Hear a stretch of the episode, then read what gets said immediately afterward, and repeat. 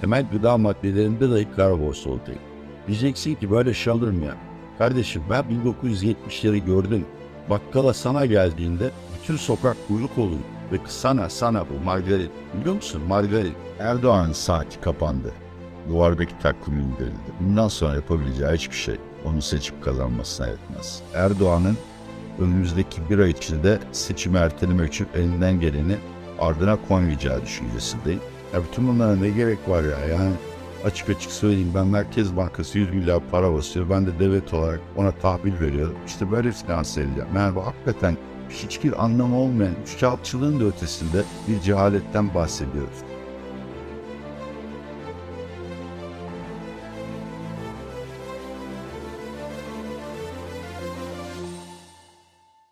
Atiye Bey merhaba, hoş geldiniz yayınımıza.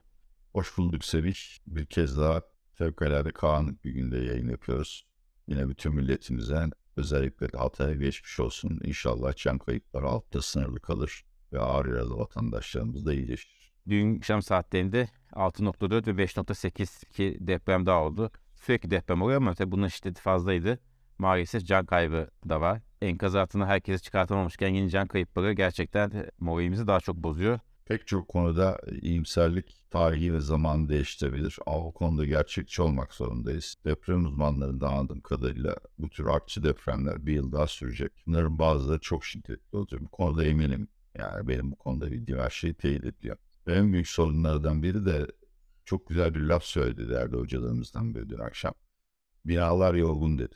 Yani bundan sonraki depremde şiddeti daha düşük olsa da fiziksel kayıplar çok daha ağır olabilir. Öte yanda tabii ki deprem uzmanları arasında biz ekonomistler gibi çok ciddi bir tartışma var. Bu özgür bir deprem mi? Başka fay tetikledim. Buna benim girecek halim yok bildiğim konu değil ama tartışma İstanbul'a odaklanmaya başladı.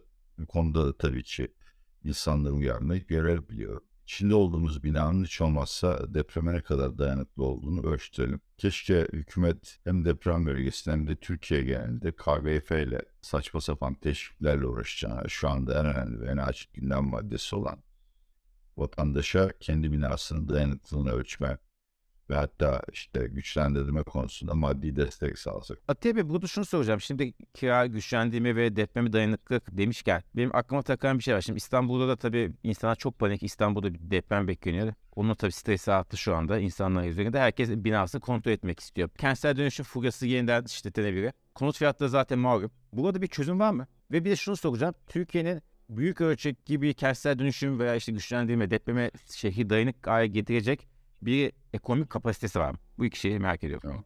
Valla bir soruda çözüm yok dediğim gibi yani devlet teşvik vermekten başka kiralara veyahut da konut fiyatlarına tavan koymak gerçekçi bir çözüm değil. Yani NAK dediğimiz bu fiyat tavanları hiçbir şekilde hiçbir yerde işe yaramadı. Süpermarketler güya gönüllü indirim ve fiyat dondurma yaptılar. Gıda fiyatlarına bir etkisi oldu mu? Yani siz piyasa ekonomisinden çıksanız da piyasa ekonomisi sizden çıkmıyor. Dolayısıyla böyle yolları fiyatlara ve piyasadaki arz talebe müdahale ederek değil, devlet kaynakları kullanarak çözmekte bir şey var. E, bir yarar var. İkincisi, Türk dün bir e, İngilizce sitemizde yayını Dünya Bankası 2021'de yaptığı bir çalışma var. Türkiye'deki bütün binaları depreme güçlendirmenin maliyeti.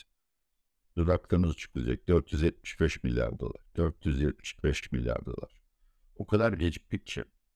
Bir zaman gibi zengin fakir ayrımı çok acı bir şey. Kapitalizmin en kötü gerçeği. Yani çok zengin olanlar taşınacak, depreme güvenli bölgelere iletecekler veyahut da binalarını güçlendirecekler, gerekli tedbirler alacaklar. Yine olan fakir olacak. Bu parayı hiçbir ülke ödeyemez. Ya bu şey çok e, yani bu hükümetin dün Sayın Erdoğan'ı da dinledim. Tam rakamları kafamda toplayamıyorum. 150 bin yeni konut inşaatına başlayacağız dedi. Ya bu bir çılgınlıktan başka bir şey değil. Bir, bir hafta içinde e, konutların nereye yapılacağını planlamış olamazlar. İkincisi bu işin lojistik boyutunu planlamış olamazlar. Üç, yine böyle işte Kızılay çadırlarında gördüğümüz gibi dizi dizi binalar yapılacaksa bunun hiç faydası yok. Yeşil alanlar falan konulması lazım. Daha önemlisi kardeşim işte bugün basını açıyorsun hangi gazete okusan kiralar fırladı. İnşaat malzemeleri fiyatı fırladı. İnşaat ve konutla ilgili hizmet verenlerin fiyatı fırladı. Yakında gıda fiyatları, sağlık hizmetleri ve özel eğitim hizmetlerinde akıl almaz fiyat artışları göreceğiz. Bu noktada 100 bin konut gibi projeyle ortaya çıkmak gerçekten çılgın. Sebebi de şu.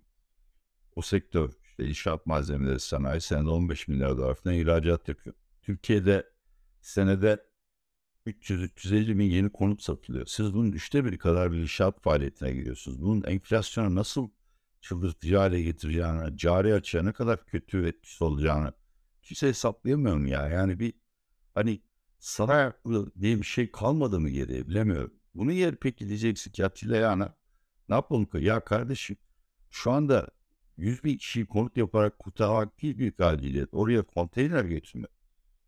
Yani iş çadır kurmakla olmuyor. Orada en az bir yıl o çadırlarda barınacak insanların ikmal ve iaşeşini hazırlamak lazım. Bunun tartışmasını yapmak lazım. Bir yıl o bölgeye gıda sevk edeceğiz. Bir yıl o insanlara sağlık hizmeti vereceğiz. Yani bölge Türkiye'nin her tarafından kamuda çalışan veyahut da özel sektörde gönüllü doktor, hemşire ve diğer sağlık hizmeti görevlilerinin o bölgeye aktarılması lazım. Asayişi nasıl sağlayacaksın? Bir ay sonra o bölgede ben sana söyleyeyim talan ve yağma ve kavgalar başlayacak. Bütün göçmen kamplarında bu olmuş. Bu noktada seçim kazanma yarayacak veyahut da prestij projesi olarak göze çarpmak amacıyla konut inşaatına falan başlamak yani acıları depreştirmekten başka bir şey yaramaz. Bizim ilk önce ve o bölgelerde eğer çocuklar aileleriyle birlikte konteynerlarda kalacaklarsa bunların eğitim hizmetlerinin karşılanması lazım. Şu anda Türkiye'nin yani işte bu yeniden inşanın maliyetleri ortaya çıkıyor. 25 milyar, 60 milyar diyen var. 30 milyar diyelim. Siz burada yıkılan 300 bin binanın %10'unu yapmaya çalışıyorsanız 10 milyar kadar para ödeyeceksiniz. Bu 10 milyar doları oradaki insanların bölgeden kaçmadan bölgede rahatlıkla yaşaması ve eskisi kadar olmasa da temel hizmetlere kolay erişmesi için kullansanız hem seçmen memnuniyeti artar hem bir anlamda yani topluma çok daha büyük bir hizmette bulunmuş olursunuz. Seçimler geçtikten, ekonomide dengeler yeniden kurulduktan sonra bu kadar kapsamlı bir inşaat faaliyeti başlatılmalı. İşin biraz ekonomik boyutuna değinmişken koordinatör vari Osman Bilgin'in bir açıklaması var. E, biz bu yayını yapmadan birkaç dakika önce sosyal medyada çok paylaşıldı. İstiyorsanız onu bir önce bir izleyelim. Çağrıda özellikle de şunu söylüyorum. Yaşadığımız felaket normal felaket değil. Türkiye Cumhuriyeti vatandaşlarına, Türkiye Cumhuriyeti halkına şöyle diyor. Diyorum ki hepimiz malının yüzde onunu bu süreç için bağışlasınlar. Ve vatandaşlarımız gönül rızasıyla 10 liramız varsa 1 lirasını mutlaka bu sürece bağışlayalım. Hep beraber bu süreci ayağa kaldıralım. 10 liramız 5 liraya düşmesin. 10 liramız 20 lira olsun. Memurların hepsi bir aylık maaşını almasınlar. Ne olacak? Yani aç kalmayız. 3 ee, memur işçilerin hepsi bir aylık maaşını almasınlar. Evet Atilla Bey. Osman Bey'in iki tane fikri var. Birincisi memura bir aylık maaşlarını bağışlasın. İkincisi de herkes malının %10'unu bağışlasın. Vallahi ilk önce böyle daha uzun bir konuşmanın parçası kırpılarak bana sunulması ve bunun üzerinden yorum yapmak insafsızlık olabilir. Bu yüzden eğer başka bir şekilde başlamışsa konuşma özür dilerim Sayın Validen.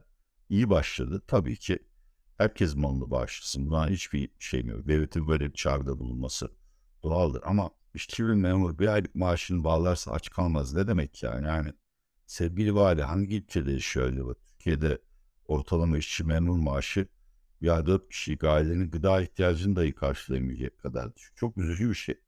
Ayrıca devlet tabii ki toplumu koordine eden, topluma liderlik yapan bir aygıt olarak böyle çağrılar yapabilir ama bu işler başkalarının iyiliğe dayanarak toplumun sorunları çözer buna güvenemezsiniz. Ben başka kanallarda da söyledim. Derhal servet vergisi çıkartılmalı. Benim malım mülküm var, e, gelir durum değil. Benden alınmalı kardeş deprem maliyeti. Ama fakir sınıflardan, işsizlerden, işçi memurdan almayın. Devletin bağış kampanyalarını komik buluyorum ya.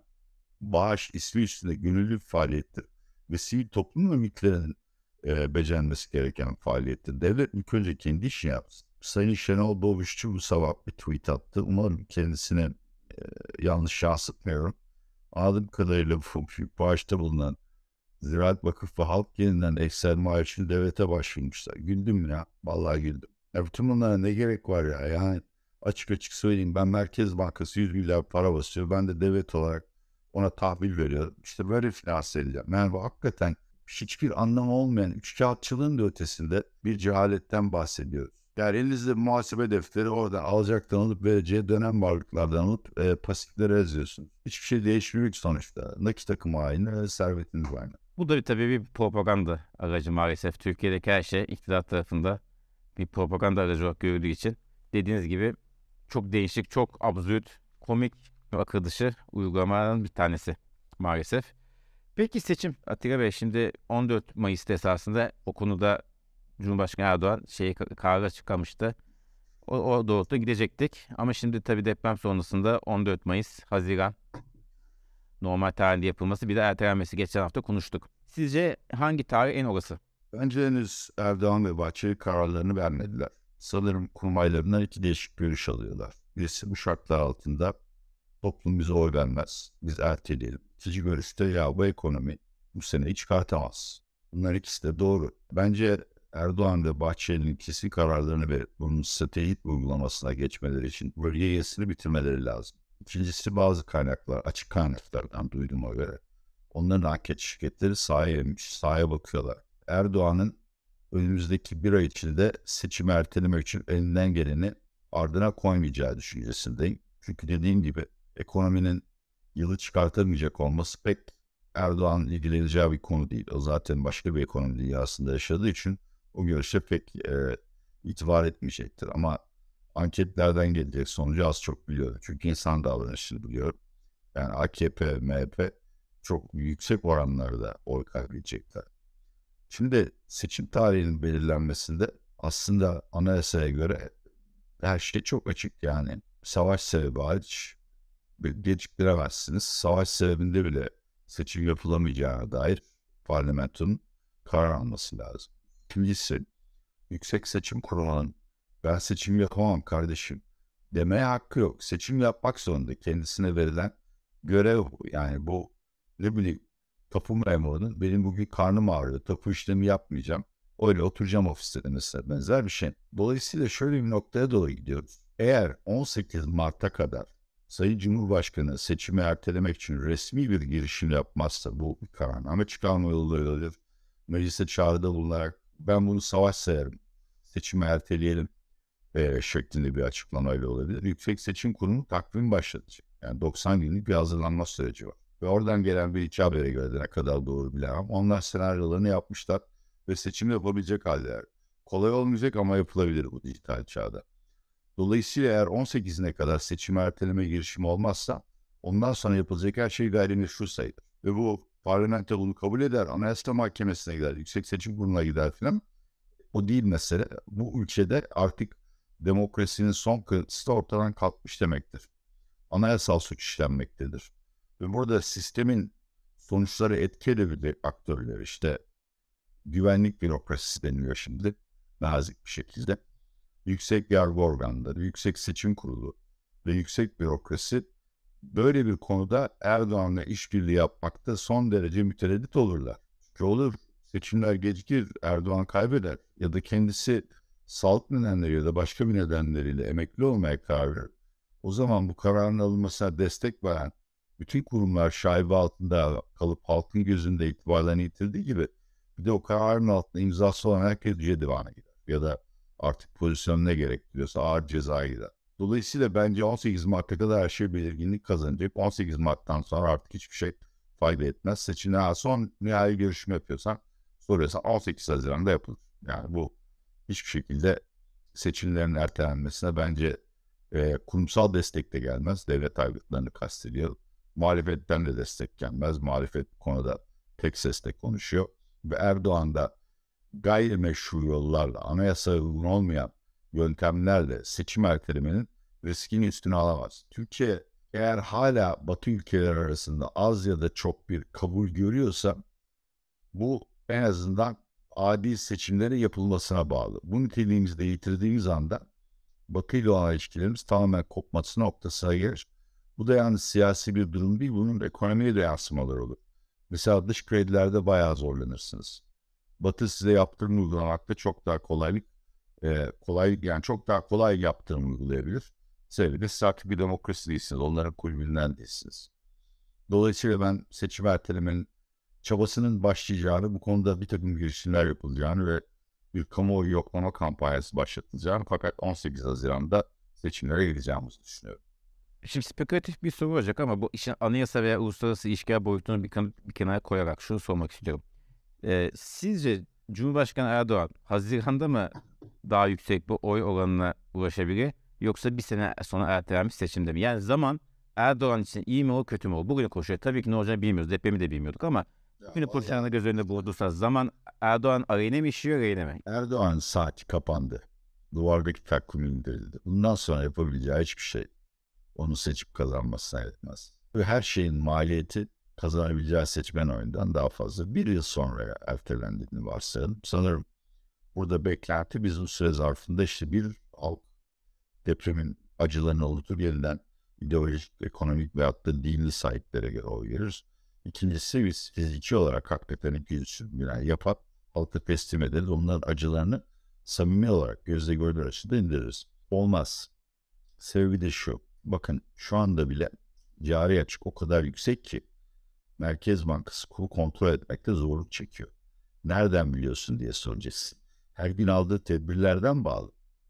Panik içinde olmayan bir kurum her gün yeni bir döviz işlemine kısıtlama getirmez. Belli ki yeterli dövizleri yok. İkincisi seçmen kararlarında enflasyon ve işsizlik çok önemli bir rol oynuyor. Belki seçmenlerin yüzde sekseni bu iki kritere bakarak hükümeti değerlendiriyor. Beğenmiyorlarsa da muhalefete oy veriyorlar. Şimdi yine bu sabah çok araştırma çıktı. Bu depremin muhtemel üretim kayıpları az. Milli gelirin yüzde bir ikisi kadar kayıp olur diyoruz. Bunun ne anlama geldiğini ben size işsizlik olarak söyleyeyim. Türkiye ekonomisinde büyüme, hükümetin beklediği gibi 5 değil de 2 ölçüye düşerse Türkiye'nin her yerinde işsizlik artar. Bakın zaten 2022 yıl sonundaki çok parlak bir yıl geçirdik. Geniş kapsamlı işsizlik %21'di. Yani insanlar ya iş bulamadıkları için çalışmıyorlardı ya da haftada birkaç saat çalışıp onunla geçinmeye çalışıyorlar. Bu sorunu çözemezsiniz. İkincisi o deprem bölgesindeki fabrikalar çalışamıyor. Fabrikaya bir şey olmamış ama işçisi yok. Başka bir şey daha var. Sayın Erdoğan'ın açıklamasını söylüyor. 1.6 milyon insan bölgeden başka yerlere tahliye edilecek ya da göç edilecekmiş. Bu ne demek biliyor musunuz? O bölgede üretim yapılamaz çünkü işçi gelmiyor fabrikaya. İkincisi o 1.6 milyon insan devletin iki kuruş yardımıyla geçinemeyeceği için bütün diğer bölgesel istihdam pazarlarında iş aramaya başlayacaklar. Ve o bölgedeki insanları belki işlerinden edecekler. Üçüncüsü enflasyonu eğer siz bir yandan biz bütün seçim harcamalarını yapalım, faizleri düşük tutalım. Öte yandan da bunun üzerine bir iş, dev bir inşaat faaliyetine gir. Belki normalde Türkiye ekonomisinin yıllık kapasitesi kadar yeni konut inşa etmeye kalkarsanız cari açık patlar, kur krizi yaşarsınız. Bir de enflasyonu 3 aylarda toplarsınız ancak. Şu anda bile bakın Türkiye çok büyük kuraklık yaşıyor.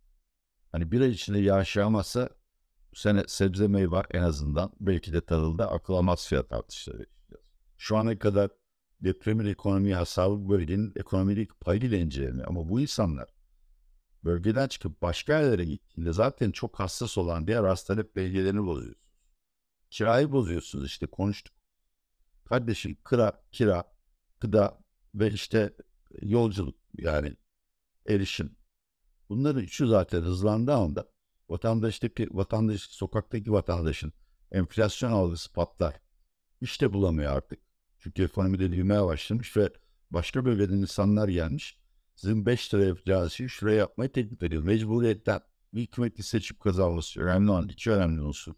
Sabit ve düşük enflasyonla yüksek istihdamı kaybettik. 6 ay sonra yapsan ne olur? Bir yıl sonra yapsan ne olur? Bunların hiçbir değişmeyecek ki. Bu model iflas etmiş. Şimdi yarın Merkez Bankası yine faiz indirecek. Piyasa tartışıyor. 100 mü 200 mü? Ya senin mevduat faizin 35 olmuş. Sen forward'da faiz belirliyorsun. 40'a çekmişsin. Kendi politika faizini 7'ye indir, 5'e indir, 0'a indir ne fark eder? Artık o faizin hiçbir anlamı kalmadı ki senin. Türkiye çoklu faiz sistemine geçti. Bir iki ay içinde çoklu kur sistemine de geçecek. Kapalı çarşıda alıp sattığın dövizle bankalar arası piyasada ki kimse bulamayacak bu dövizi. Alıp sattığın döviz çok farklı olacak. Başka şeyler de söyleyeyim. Eğer bu enflasyona çare bulmak için zorla fiyatlara tavan getirmek, fiyatları dondurmak gibi uygulamalara devam ederse temel gıda maddelerinde dahi kar borsası olacak. Diyeceksin ki böyle şey olur mu ya? Kardeşim ben 1970'leri gördüm. Bakkala sana geldiğinde bütün sokak kuyruk oluyordu. Ve sana sana bu margarin. Biliyor musun margarin? Gazlı soba, gaz yağlı sobaya 5 litre gaz yağı bulmak için 2 saat bakkalın önünde kuyruk bekledim 14 yaşında. Bunlar geri gelmez değil mi? Gelecek.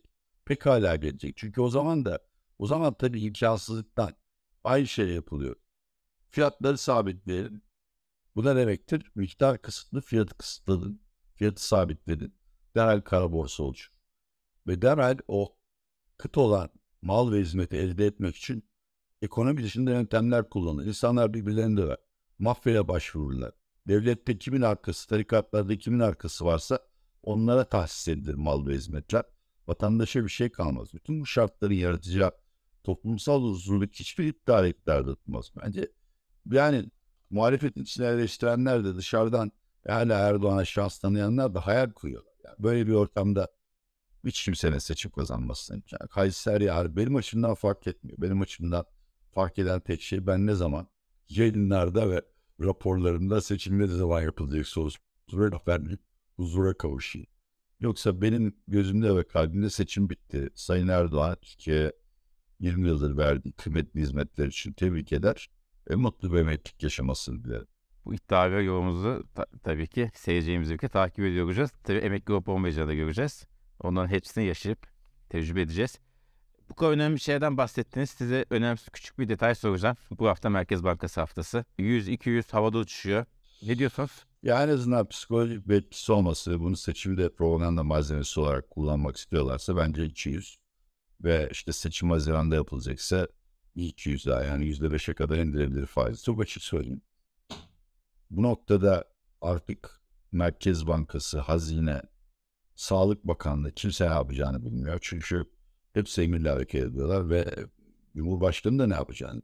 Dolayısıyla yine bu da iddialı olacak ama seçimden önce Merkez Bankası çıkıp fa politika faizini yüzde bire indirirse ondan da şaşırmam. Bundan belki hani yeni bütün vatandaşlardan hani 100 bin oy elde etmeyi düşünüyorlardır. Artık bütün artık dediğim gibi seçimi kaybettiği için biliyorsun takım bir sıfır mağlup 93. dakikada korner kazanmış. Kaleci de kafa atmaya koşar. Artık ona Ama tek tükte oluyor. Biliyorsunuz tek tükte kaleci gol atıyor 40 yıl başında. O ihtimal de her zaman masada. Valla ben her zaman bir siyasetçinin en büyük siyasi varlığının karizması ve hatta zekası olduğunu değil, şans olduğunu düşünüyorum. Sayın Erdoğan hakikaten bence son, son birkaç yüzyılda Türkiye'yi yöneten yerler arasında en şanslı olanıydı. Ama hani böyle şeylere pek inanmıyorum da inansaydım deprem onun şansının döndüğünü, şans tanrıçasının artık onunla aynı yolda yürümediğini söylüyorlar. Çok teşekkür ederiz Atiye Bey. Çok sağ olun. Süremizi doldurduk. Değerli vaktinizi ayırdınız. Bu arada küçük bir şey söyleyeyim. Ee, dün bir doktor randevu vardı. İlke Sipahi. Bizim yakın takipçimizimiz. Sizi de çok seviyormuş. İl- İleteyim dedim. Çok teşekkür ederiz tüm izleyenlerimize ve ona. Kendisine minnettarım. Kez daha inan yani böyle ortamlarda ne sosyal medyada görmek ne yayın yapmak istemiyorum. Çünkü insanların herkesin bağrı yanıyor. Eğer yanlış ya da üzücü bir şey söylediysem samimiyetle özür diliyorum herkesten. Dediğiniz doğru. O bilgi dikkatli olmaya çalışıyoruz ama hatamız olursa kusurumuza bakmasınlar. Umarız daha rahat günlerde yayınlarımızı yaparız ve daha rahat konuşuruz. Çok teşekkür ederiz Atiye Bey. Haftaya kadar kendinize çok iyi bakın. Görüşmek üzere.